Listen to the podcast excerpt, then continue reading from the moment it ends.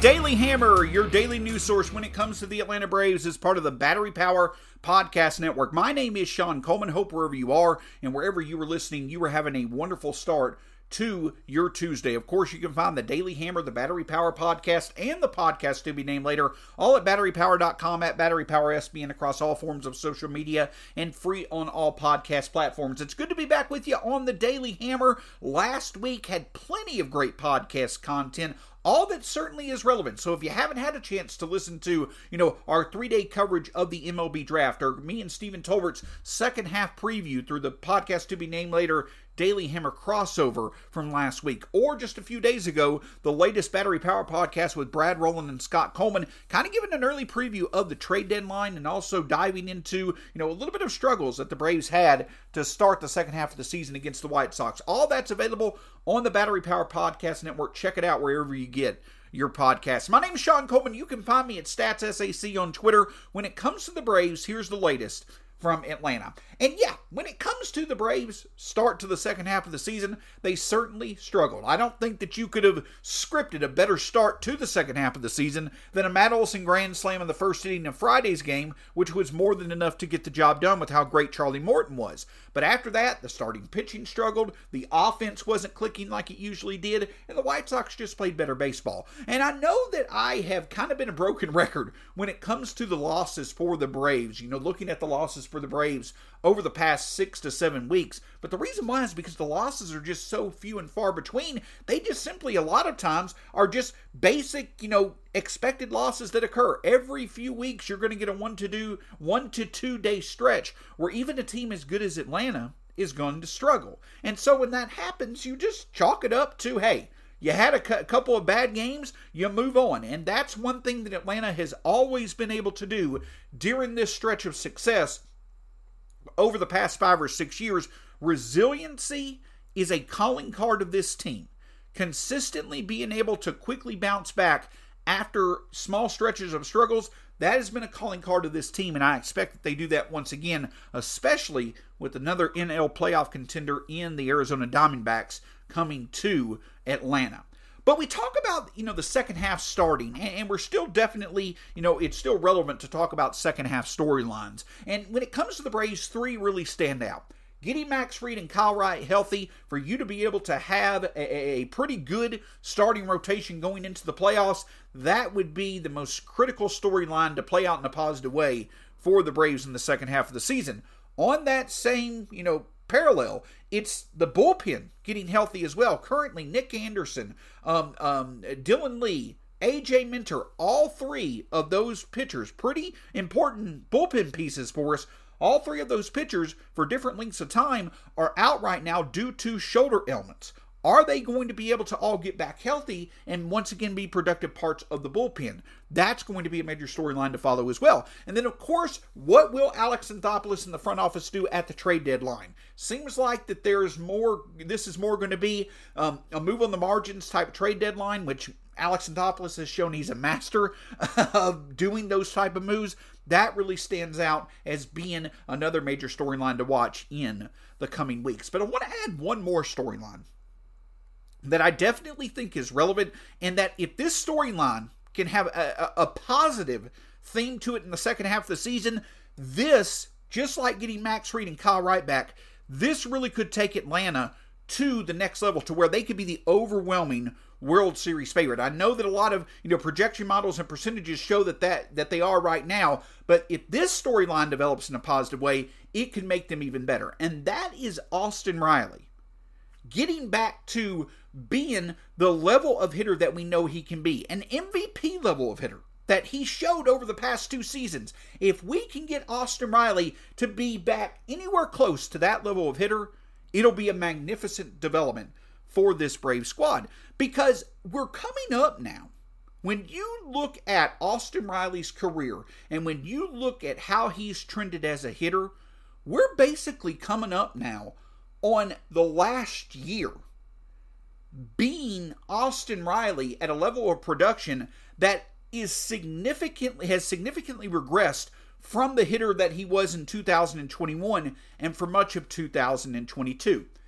You know, Austin Riley so far this year 16 home runs, 45 RBIs, a 763 OPS, 261 average, 326 on base percentage, 437 slugging percentage. Where Austin Riley has really fallen off this season is that there's just not the same amount of pure power when the ball comes off the bat. A couple of factors that have played into that. In 2022, for instance, Austin Riley had a barrel percentage of 15.5%. This year, it's at nearly, it's, it, it's hovering around 10%. We also know that he has a significantly higher ground ball rate this season than he has, in, you know, in previous years. So Austin Riley is hitting the ball on the ground more and just not hitting it with his in the air with as much authority. Those two factors are playing a part in how Austin Riley has struggled for much of this season. But what becomes a bit more eye opening is like I mentioned over the past year, Riley has not been the same hitter that he was in 2021 and 2022. It really becomes eye opening when you see how Austin Riley has trended as a hitter over his career.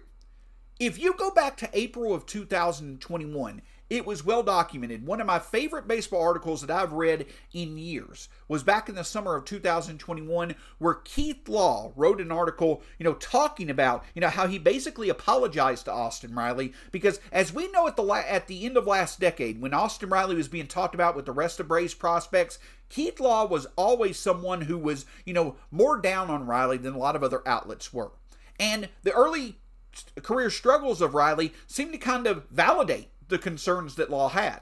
But then in 2021, basically overnight, April of 2021, Austin Riley completely retooled his approach at the plate. And the end result was him consistently producing at an MVP level. In 2021 and 2022, Austin Riley finished in the top seven of the MVP voting. Voting. That's how good of a hitter he was. And so Law was basically apologizing to him because Riley showed he can make adjustments to be productive at the major league level.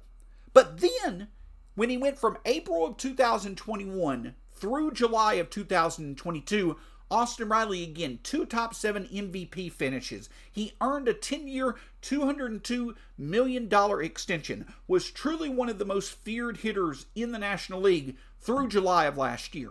But then in early August of last year, his production changed. As many of us noted, you know, he struggled in the second half of last year, and those struggles have basically carried over to this season. But where it gets truly eye opening is again just how much he has regressed as a hitter.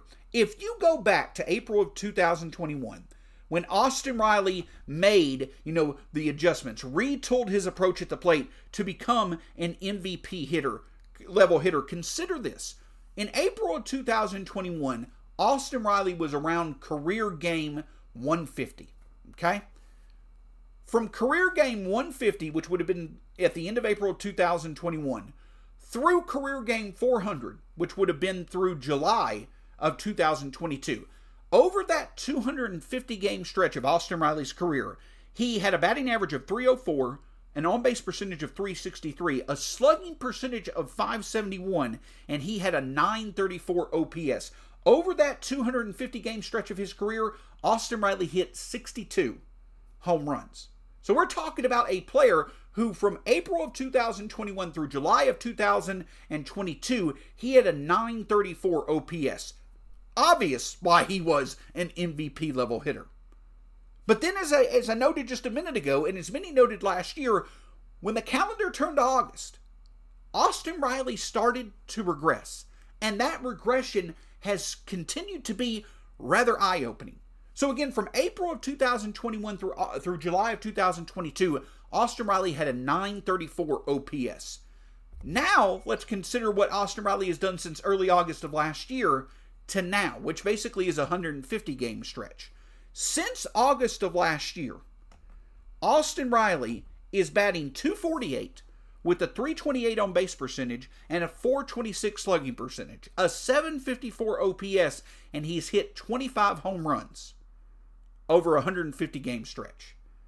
So to put it in, in simplistic terms, from April of 20, uh, 2021 through July of 2022, after Riley basically retooled his approach at the plate overnight, He hit 62 home runs over a 250 game stretch and produced a 934 OPS over that 250 games. Again, an MVP level hitter. But since August of last year, he's only hit 25 home runs over the past 150 games of his career and has a 754 OPS. It is eye opening that whatever Riley did in April of 2021 to become an MVP level hitter, what happened in August of 2022 has significantly regressed the type of hitter that he is. Basically, over the past year, Austin Riley is producing an OPS of nearly 200 points lower than he did from April 2021 through July of 2022. So, whatever is going on with Austin Riley, figuring it out, even if he doesn't get back to an MVP level of hitting this year, an Austin Riley that's producing at a, a, an 850 OPS level could take this offense to a next step, to a level that truly would make it overwhelming to be the clear favorite for the World Series. To me, Austin Riley getting back to just even somewhere close to the MVP level hitter we all know he could be, that to me would be a big development. I know many have talked about him moving down in the lineup, what have you. That may be something that the Braves consider in time, but in my opinion, when it comes to Austin Riley, the big focus is getting his bat back going. That would be a great development for the Braves. Support for this show comes from Sylvan Learning. As a parent, you want your child to have every opportunity, but giving them the tools they need to tackle every challenge, that takes a team. Now more than ever, educational support tailored exactly to what your child needs can make all the difference. That's why parents have trusted Sylvan Learning for 45 years as the ultimate teammate in their child's educational journey, instilling in them a love for learning and a passion for reaching the next level. And Sylvan's Insight Assessment can identify gaps in learning and areas that could be of concern for your child. It's a 360 degree view into your child's learning that you can't find anywhere else and helps ensure that your child didn't miss something in school that might put them at a disadvantage in the future. And right now, it's the best price of the year at $29. Go to sylvan29.com to learn more and get your child's assessment for only $29. That's S Y L V A N 29.com. in the second half of the season. So, as the attention for the Braves coming off the off day on Monday turns to a pretty competitive matchup with a fellow NL, NL playoff contender in the Arizona Diamondbacks, Obviously, the other thing to watch for when it comes to news is updates on, on, you know those who are currently rehabbing in terms of you know Max Fried and others, and of course you know latest updates on those who recently have gone on the IL. Again, you know the bullpen. You've got Dylan Lee, you've got Jesse Chavez, you've got AJ Minter, you've got Nick Anderson who's on the 60-day IL. So updates over the next several days will certainly be something to watch, and potential roster moves as the Braves try to navigate navigate through all of these injuries, that will definitely be something that, you know, is at the head of the storylines over the next, you know, days and weeks. Of course, you're also looking at Max Fried continuing his rehab assignments. You're looking at when Kyle Wright may start his, which which will probably be